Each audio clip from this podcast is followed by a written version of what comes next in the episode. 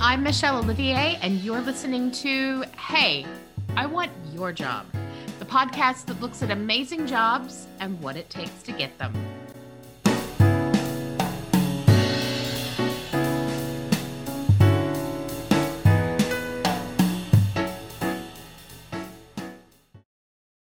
Welcome to Hey, I Want Your Job. And today I am joined by somebody who is exciting to me. He's a personal friend and an awesome human being. And I kind of have his job, but different. My dear, my darling, my Dan Roth, what is your job title? My official one or my non official? Let's uh, start official and then we'll go non official. All right. My official one is I'm a technical recruiter for Amazon. My non official one, depending on who you ask, is a lot of things. I get paid to be a corporate trainer, a public speaker. I do basically upwards of two summits per month. And some would consider me one of the top recruiters out there right now on a global level. Not my words. so, let, I want to talk about that because it has not always been thus, obviously. No. So, quick fact time. How long have you technically been a recruiter for? Three months. and how long have you been a job search influencer? 11 months. That sounds like you hear how that sounds out loud, right? That's a that's remarkable. You're remarkable, but definitely a part of what you do is the secret sauce that is just Dan Roth, just showing yeah. up and being you and just being too damn lovable for us to not all follow wherever you lead. but part so of what shit. you've done, but part of it is also like you're fucking smart at what you do. So for everybody out there who thinks they're an influencer or thinks they want to be an influencer, talk us through how this happened because before for i know but for everybody else before you were a recruiter and recruitment influencer what was your last job before that? I was a global project manager for clinical trials. I worked with some of the largest pharmaceutical companies in the world. To be quite honest with you i wasn't very good at it but i could i could talk my way out of pretty much anything. So that's a really big jump. Uh-huh. How did all of this happen? Talk us through the story. I could be long winded. I'll try to keep it concise because I've had to repeat this enough times. But the long story short of it is I've actually, this is my fourth career.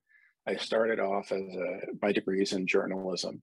And then I was a managing editor for, for a number of years. And then I moved out to California and I was working retail, but went into telecommunications. From telecommunications, I wound up going into healthcare, figured out I really loved healthcare. And then from healthcare, that kind of coincided project management.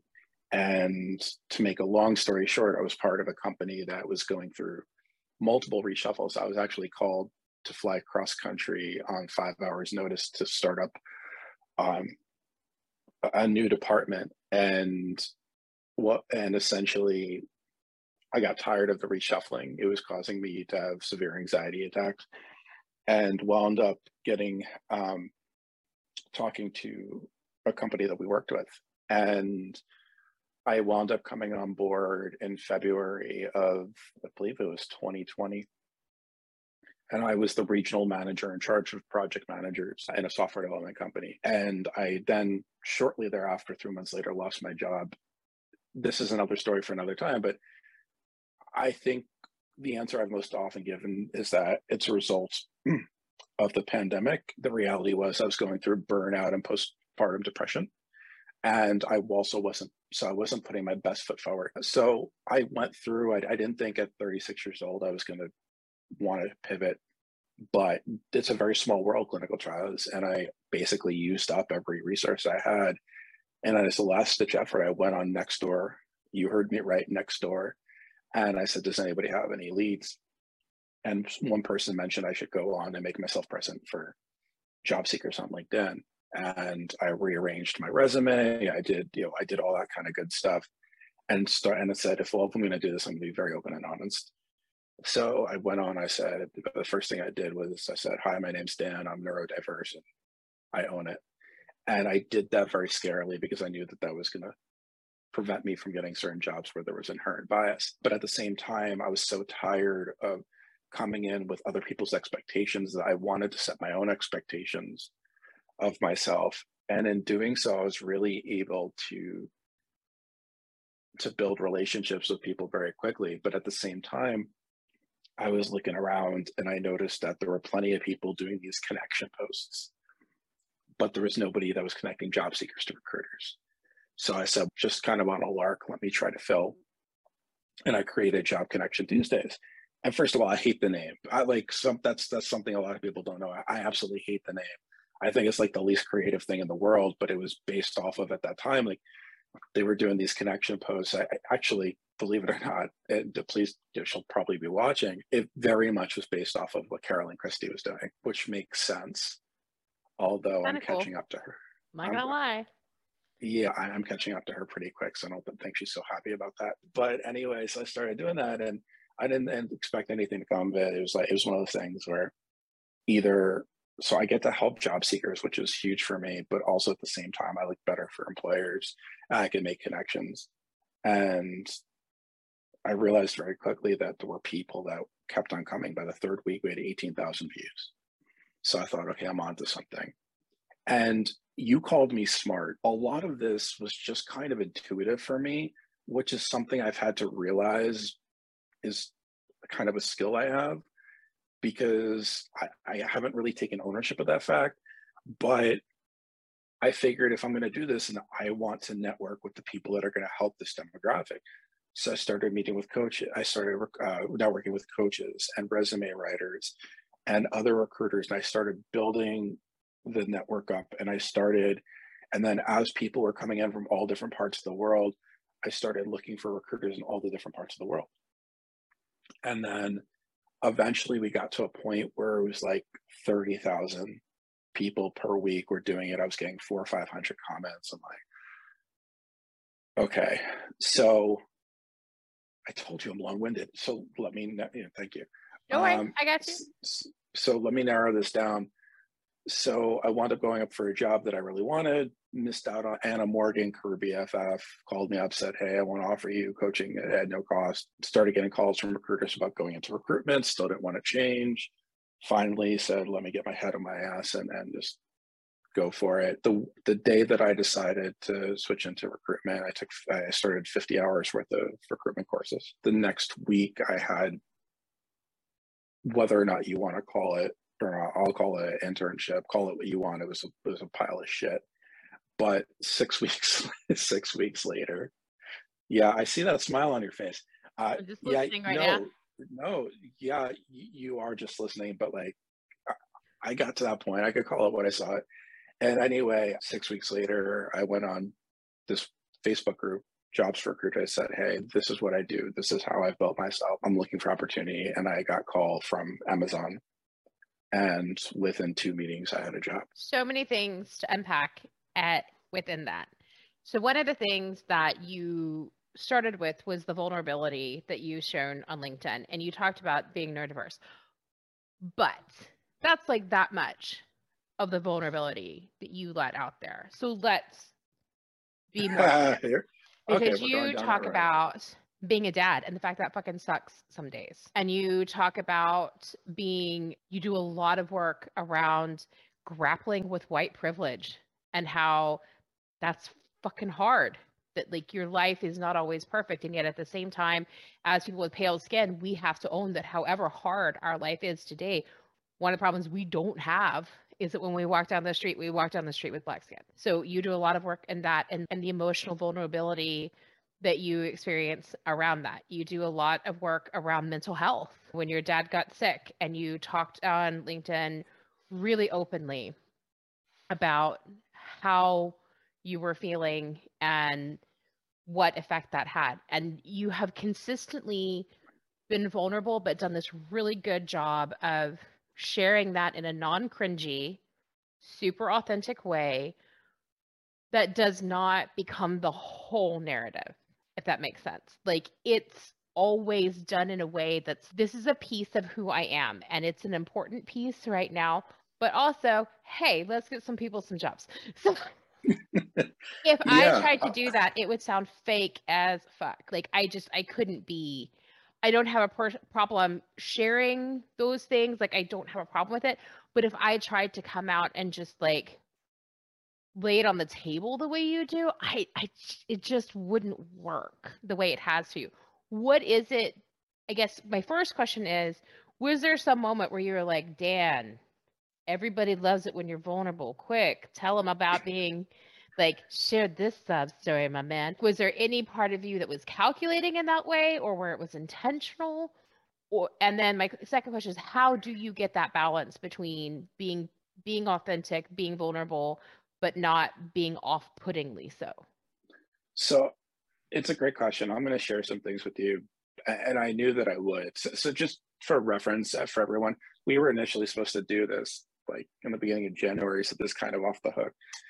But there's a lot of dynamic that goes into that. To give you some background that most people don't know, being neurodiverse played a large role in my ability to be vulnerable because growing up, I dealt with so many things on an emotional level that I wound up having to become extremely self aware and and the reason is is because like i have something called language processing disorder which means i know what i'm trying to say but it doesn't now it's cold. It doesn't always come out the way that i have it up here. So what would happen is as i was trying to get it out some dumb shit would come out. I would start getting bullied. So i was constantly having to analyze what i was doing. And through that bullying process I also kind of curated in my mind like I these stories. And I tried to make myself into this thing where I was in my own movie. And the reason I did that looking back, and this is not something I've ever like really explored on a mental level, but I think one of the reasons that I did that is because a lot of these movies have happy endings and I was so desperate to be able to curve in my own mind what I was going through in a way that would have a happy ending that I wound up internalizing a lot of this. And I think that's one of the reasons I graduated with the degree in journalism because I was able to cultivate. But it's not all it's not all peaches. I would also I was very bad because I, would lie all the time. I would tell people stories that were maybe 10% of the truth, but I would blow it up into this like cool thing because I wanted to be accepted. And I got very, very good at it. So when it comes to the posts that I do and how they're tailored, a large part of it is intuitive because that's just the way I am now, but it was all predicated on growing up and having to to really create my own vision for how I was and what place I had in the world to keep myself from going down the proverbial rabbit hole. And I still did it at times. There were points of really severe depression, anxiety so, that I don't always get into. With that. I think it's a normal human thing. And I know I'm really guilty of this that I lie in bed at night and I think about shit I did today, like every client meeting. And I'm like, oh my God, I can't believe I said this. I hope they didn't take that this crazy way. I wish that I had said this. I even, I think one time I sent you a text and your reply was, I'm not an asshole. and my immediate response was to laugh. And then, like, later, I was like, oh shit. I hope he didn't think I was calling him. And I was like, calm down, calm down. And I have to talk myself down from the ledge. I think that's really a normal and very human kind of thing to go through with this, like, with how careful and conscientious you are about your language is that something that still you have to deal with as well or are you like i did all that work beforehand and now i'm good i thought there was a point in time where i thought hey i'm good but the more i grew into who i am the more i realized it's just part of my daily life now i think what's changed is i have to is i try to be more forgiving of myself but neurodiversity for me is not something that's ever going to go away. Every time I, um, I do an event, I always lead with my name's Dan, I'm neurodiverse. And I go into explaining a little bit of how if I'm looking up, it's because I'm trying to imagine what I'm going to say. Or if I take too long talking, it's because I'm basically buying myself time to be able to get to the point of uh, of where I am. Like I know I can, yeah, I know I can talk a lot. People, it's not because I'm trying to talk a lot. And what people may be surprised by is when I'm truly comfortable, I'm actually very quiet. Like my dad and I used to have this thing growing up, and it would drive my mom nuts because she doesn't shut up, and I, I love her to death, but she doesn't shut up.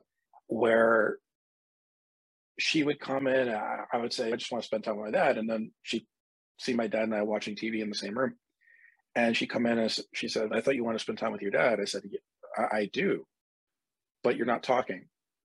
Well, it's because we're just comfortable around each other. I feel you. Like that's all I need. My bestie and I, that's how we hang. We both sit in companionable silence on the sofa, both on our phones. Sometimes we even send each other things on the phone when we are sat next like next to each other. And it's that companionable silence. Oh, there's nothing that my little introvert heart loves more than people that I can just shut the fuck up. So yeah. I I feel you on that 100%. And I love the way that you talk about that you're buying yourself time with talking and like that that's a trick of the trade. I just love how completely authentic you are. I know that so I'm dyslexic. And so when I was and for a long time I was a trainer and when I was training I would always start with hey just so everybody knows I'm dyslexic. If I misspell something, if you can't read my handwriting, just give me a shout and I will do my best to fix it. But if we can all understand what I was trying to communicate, maybe let's not get hung up on spell shaming the dyslexic chick. Yeah. And everybody would kind of laugh. And it, but it was, I had so many people come to me and talk about how, how empowering that was for them that the person in front of them, and I think of dyslexia as a no big deal neurodivergence. Does you know what I mean? Is it inconvenient? Yes. but it's not I don't I don't have like my day I don't think of my daily life as being as impacted by it. But one of the things I do think is interesting that I have seen a lot from the little bits of ways that I am vulnerable on social media that I wonder if this is more compounded with you is that for that there's so many people who reach out some of them really genuinely, hey, you're awesome. Just wanted to say you're awesome and bye. Some people who like they want to be pain buddies for one of a better term, like they want to have that like negative synergy of emotionality like you're upset about this i'm upset about this let's like i'm like ah that's you are not picking up what i'm putting down if you thought that's who i am. And then there's another type as well who I don't know if they are intentionally predatory or they come across that way, but they're like, oh, you need help, little snowflake. Let me come and help you. And then that help is tainted. Does that make sense? Like there's there's hidden strings or there's what have you. That so, has been know, my tiny piece of experience. Talk to me about those things. First of all, you know exactly the experience that that brought up when you said it. So let's just call a spade a spade. Uh-huh. I see you. I, I absolutely see you. And look, okay. So I think that's fair. So like I've known people who offer internships to people that are really just unpaid labor yeah. and just kind of taking advantage of them. And I have seen it over and over on LinkedIn. People like somebody will post something like, "Hey, I'm trying to switch into this industry. I'm really like hard up. Does anybody have a, a path then? And they're like, oh, let me offer you an internship. It's commission only, or it's an unpaid internship. And I feel to me, that's that. I don't know if it's intentionally predatory or if it is just like, it feels it to me because I think that unpaid internships are modern slavery. But, and I feel the same thing about 100% commission roles but that's my personal view. But I that part bothers me, but the other two also intrigue me. So here's here's the interesting part. When I first started doing all this, I think I got more of the front and the back of, of the examples that you gave. I don't really deal with the middle. I just won't put up with it.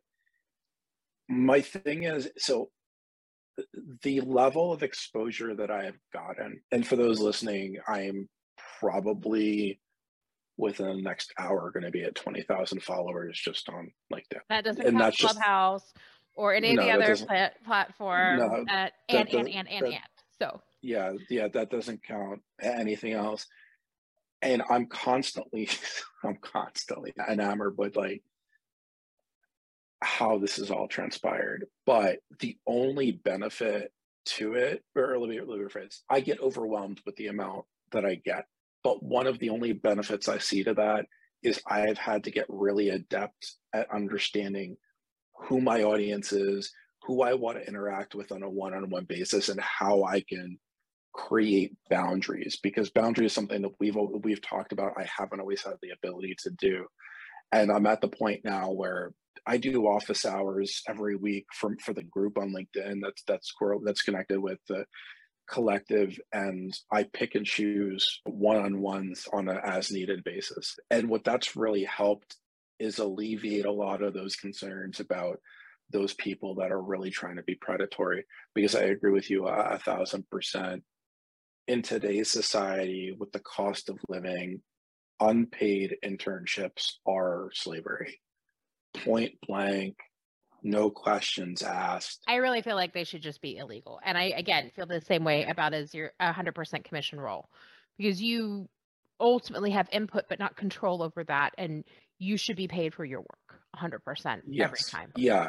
And here's the reality and we could get into we could get into data but since you and i are so ingrained in the abolitionist movement when we talk about you know how many families are still living under the th- under the poverty threshold? Like black families in the united states what is it? The, the average household income isn't even 30000 or something like that.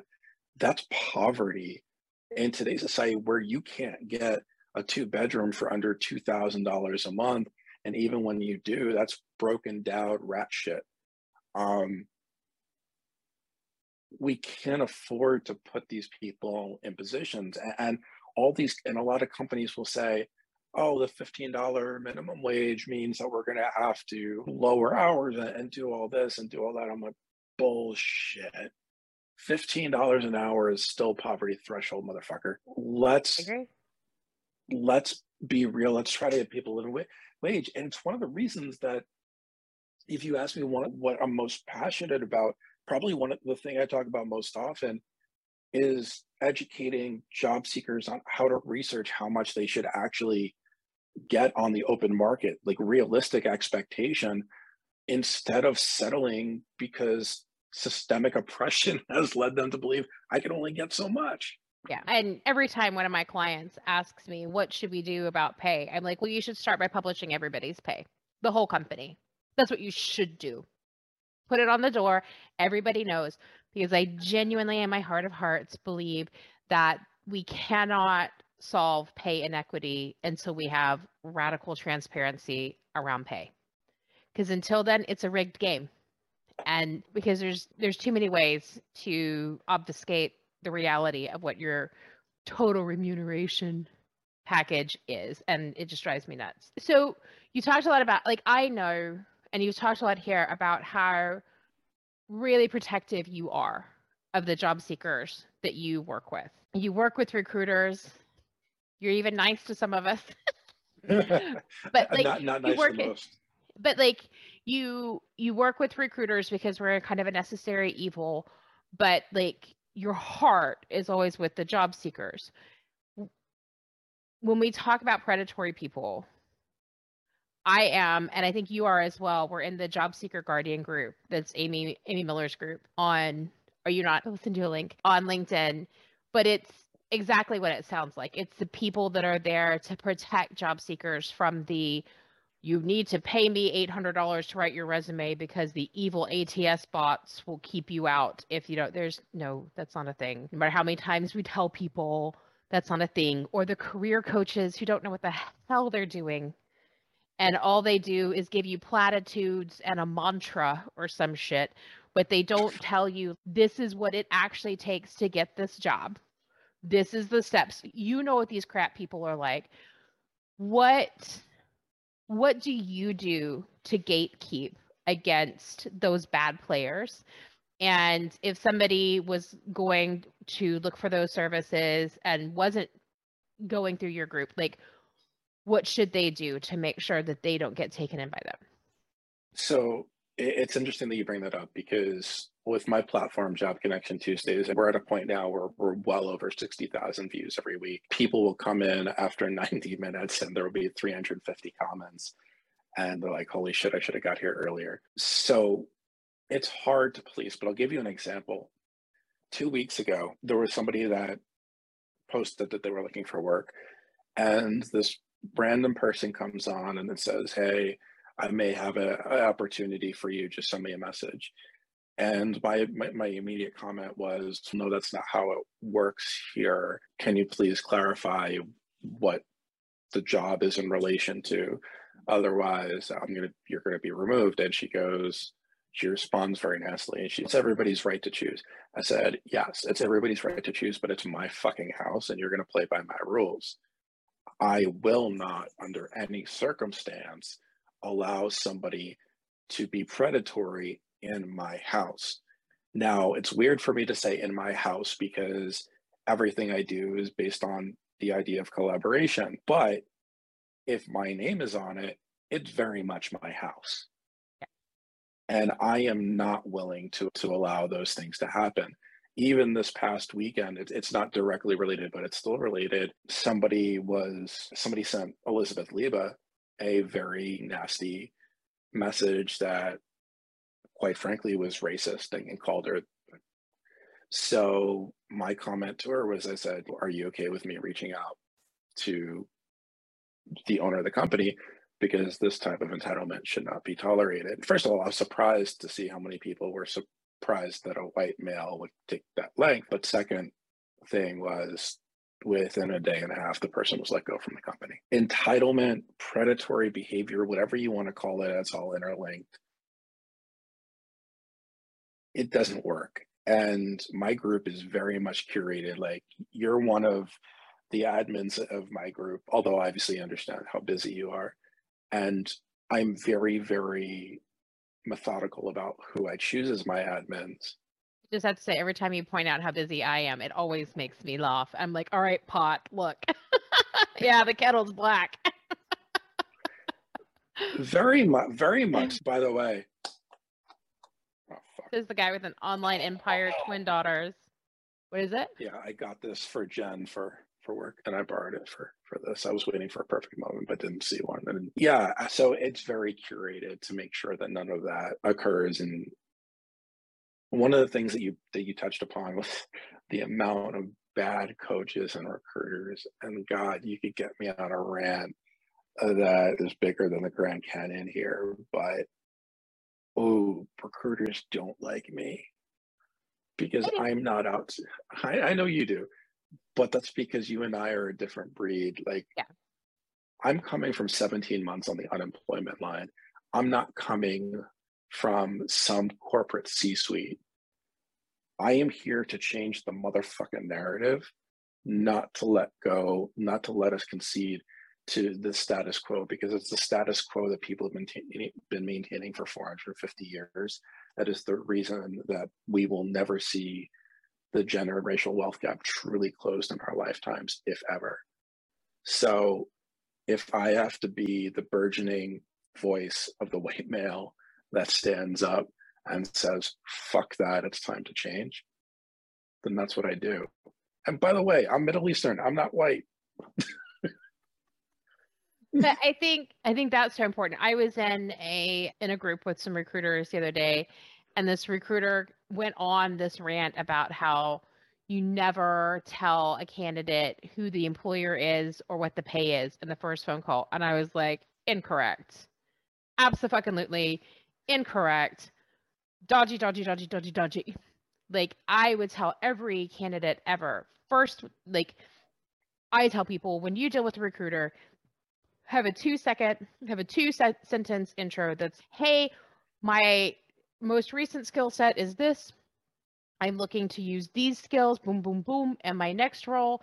And I want that to be ge- geographic, insert geographic location, paying roughly this. If you've got that, let's talk. As a recruiter, I'd be like, oh, well, thank fuck for that. That made my life so much easier. And I feel like any recruiter, any recruiter out there that is not on board with that is part of the goddamn problem. Yeah. Everybody deserves be, that level of transparency. Let me be mindful because, like, it's fair for us to be friends and still not agree on everything. That's true. I agree with I agree with you on this. The entire idea of posting everybody's wage, I don't know. I haven't thought about it enough, so I don't want to like That's falsely fair. falsely agree with you when I haven't taken the time to really think about it.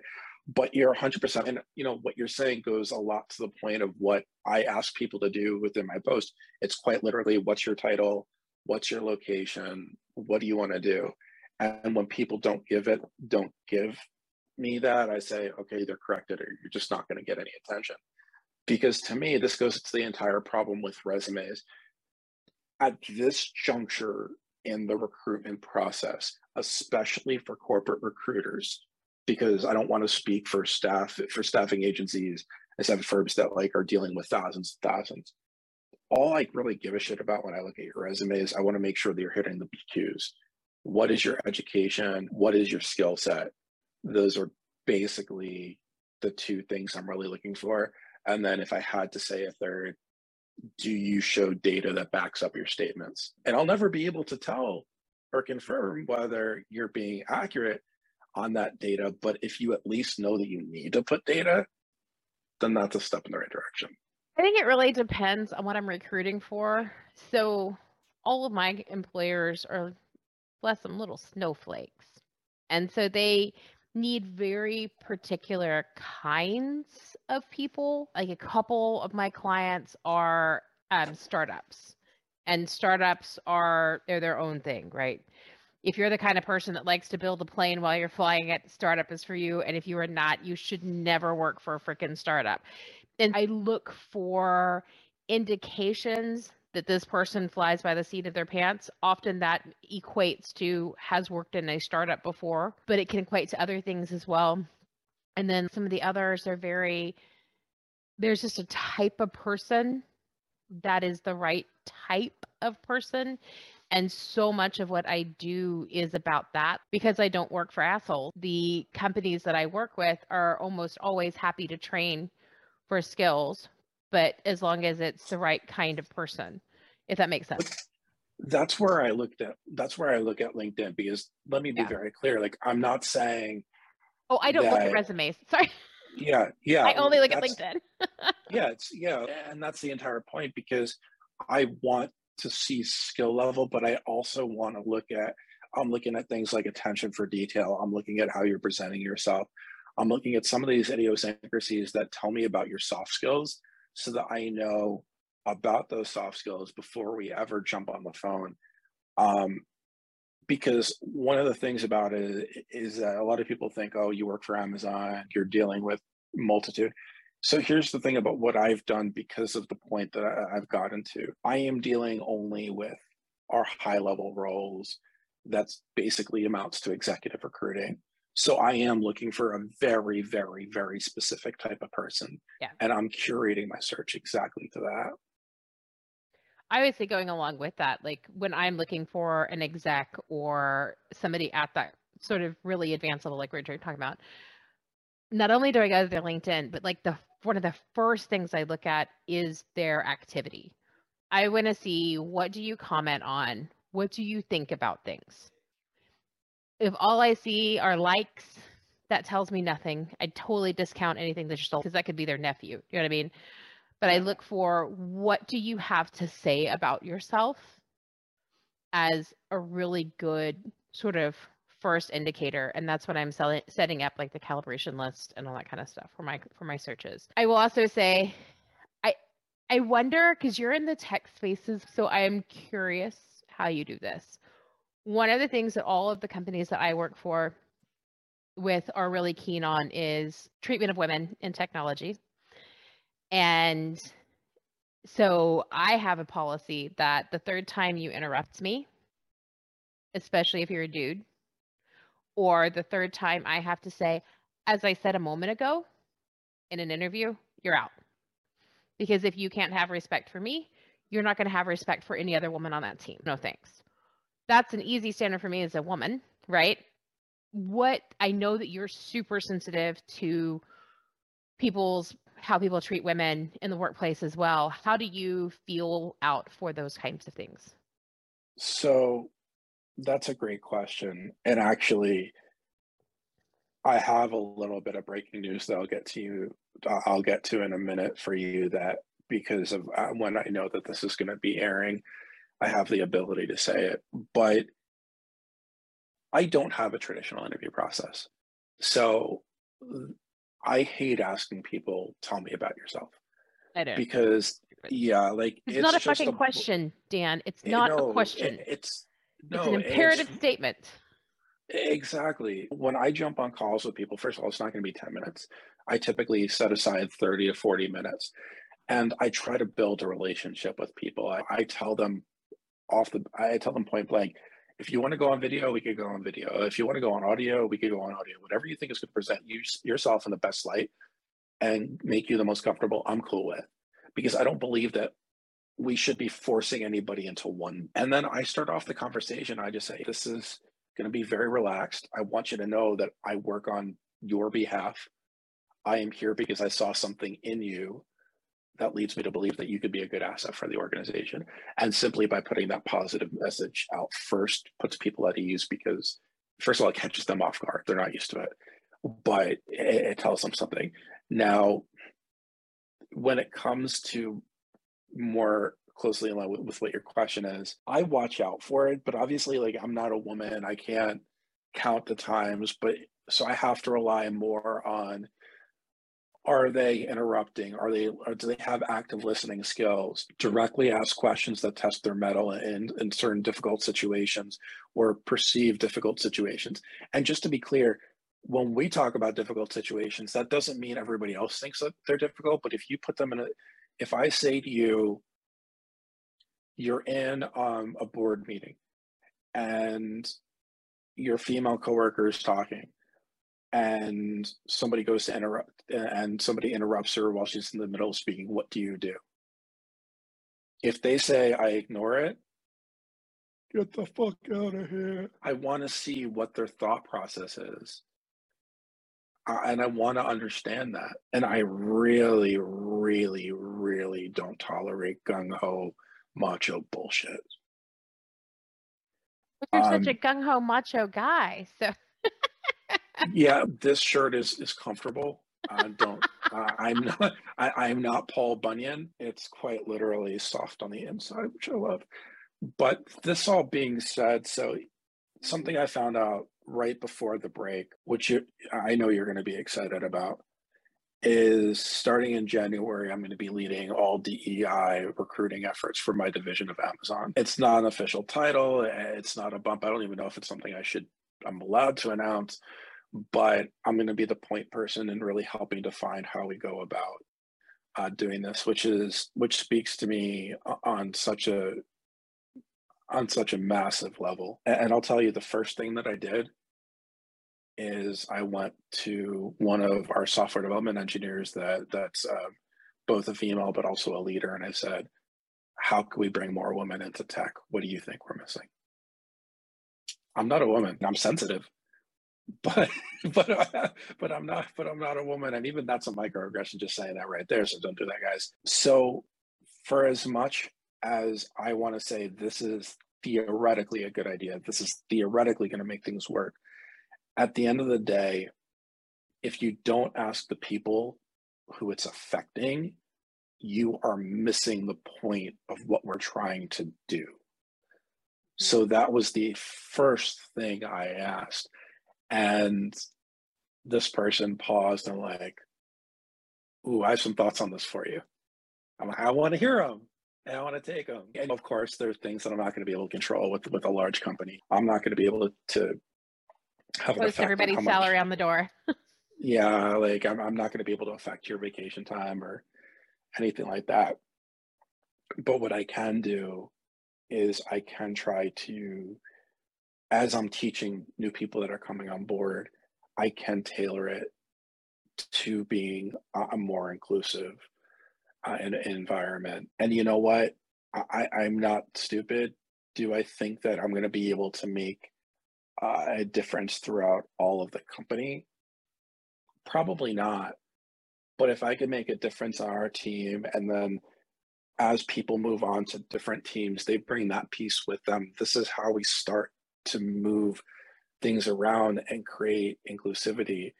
It's about building leaders that are unafraid to talk about what needs to be changed. This is why I got into this in the beginning. This is why I do what I do. I work 20 hours a day because when I'm looking at my twin daughters, when I'm looking at Brooklyn and Haley, if I'm not doing everything I can to make the world a better place, so when they get older, they can look at me and say, "What can I do? Can I be anything I want in this world?" I want to be able to say, "Yes, I can." But here's the here's the most important thing that I hope people take away from from this. There's a lot of talk about breaking the glass ceiling or getting off of the sticky floor. Fuck that. Let's remove the motherfucking thing. We don't. We're we're past the point of breaking it it needs to be removed. That was a ten, that was ADHD tangent. Thank you very much. No, I think that was a great tangent though, and I totally agree. Like, I I joke only half that my husband and I, when we started making babies, we were like, let's go, we want a girl. And I was so ready. I was gonna, we were gonna work together and we're gonna smash the patriarchy. And I was ready. And then I made two little boys without a lot of melanin and blonde hair. And I was like, are you kidding me? I freaking made the patriarchy. And so for me, I hear you what you're saying because I feel like a huge part of my job as a mom is to make sure that I'm not raising the problem now, right? Like that when my boys and your girls are both going into the job market that they don't have a sense of entitlement over and above your girls. Now, in the specific instance of Haley and Brooklyn, I feel like they would not be given a chance. Those you know, girls would funny? definitely put them in their place. It's funny about that? Um, my wife. So, for those that don't know, you are the only person I know from social media that actually knows my wife. So it's kind of a running joke that if I do anything wrong, I'm in trouble. But Jen got them so my, they they love little people. So Jen wound up getting them female heroes. So it has Condoleezza Rice, it has Rosa Parks, and all these different people. And then when I went and got them Barbies, I made a very strong point that one of the Barbies is black and then the other is mixed with multicolored hair. And it's because, and, and taking this a step further, is just so people understand where I'm coming from. I'm Jewish, my wife is not my wife kept her last name. I didn't have a problem with it. We are raising our children with knowledge of all religions, not just Catholicism, not just Judaism, because we want our kids to be brought up in it with a sense of equality so that they could stand up. And I feel like that's needed more time than ever. Now, quick non sequitur, one thing I've been meaning to come back to, but I didn't know how to broach it is you said that you have silent time at home. I've met your husband. What fucking silent time? he sleeps. he goes places. I, I, adore your like your, your husband is a great guy, but if I had to put a list of adjectives to describe him, silent is not cool. silent or quiet is not one of the two. I would I would say. Like seriously, trying to get Giles off the phone is like when you're dating in high school. It's like, no, you get off first. No, you get off first. No, you get off first. Only you're the person that's saying, no, I want to get the fuck off. Stop talking.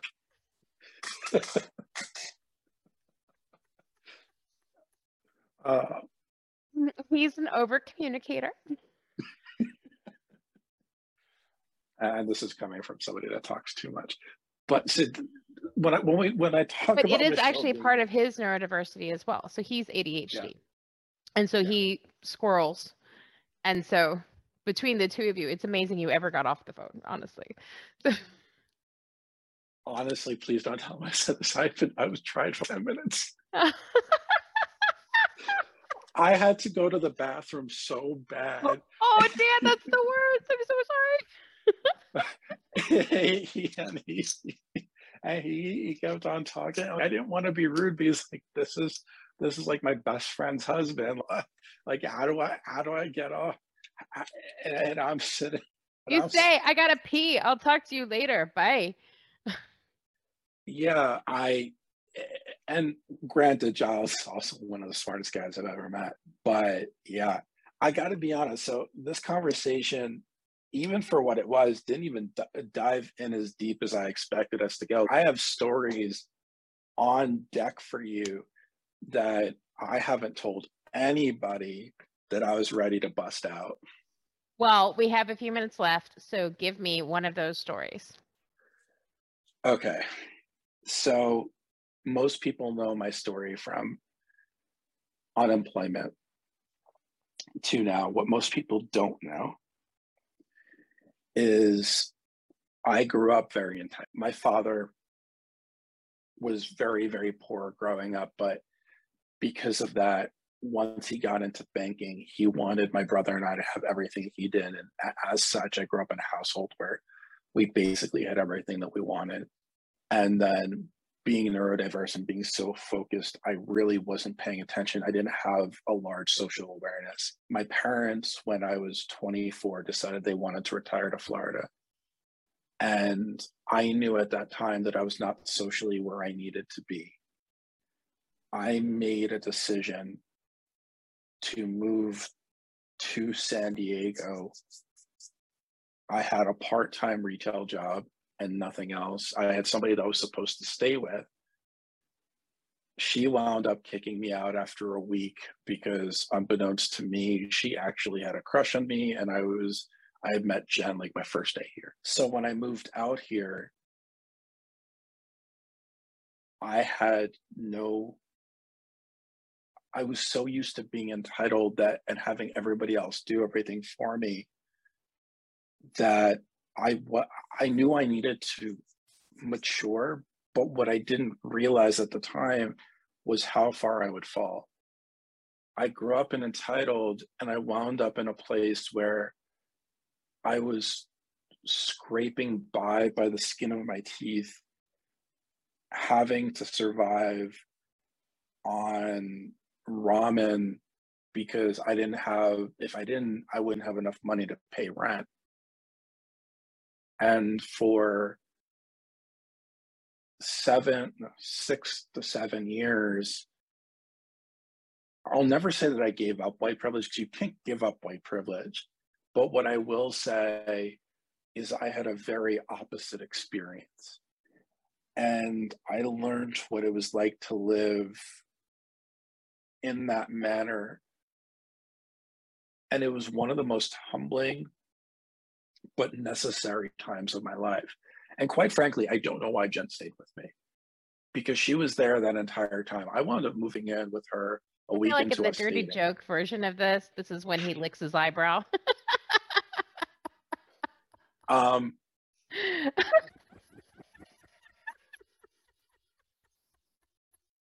okay, so when we talk about things that I probably shouldn't go into with based on my based on my based on on where I am on, on a social level and social responsibility that that probably took us to about here. Now that's a private conversation that we can have, but that is not one I am going to get into right now. Although I actually have a really freaking funny story about that.